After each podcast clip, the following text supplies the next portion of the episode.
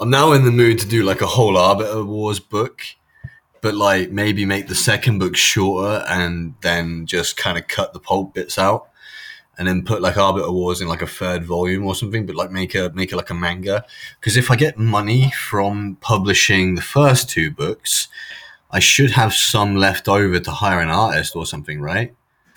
I could maybe make a manga. It's feasible, a manga that rhymes and does people's heads in. Yes, an abomination.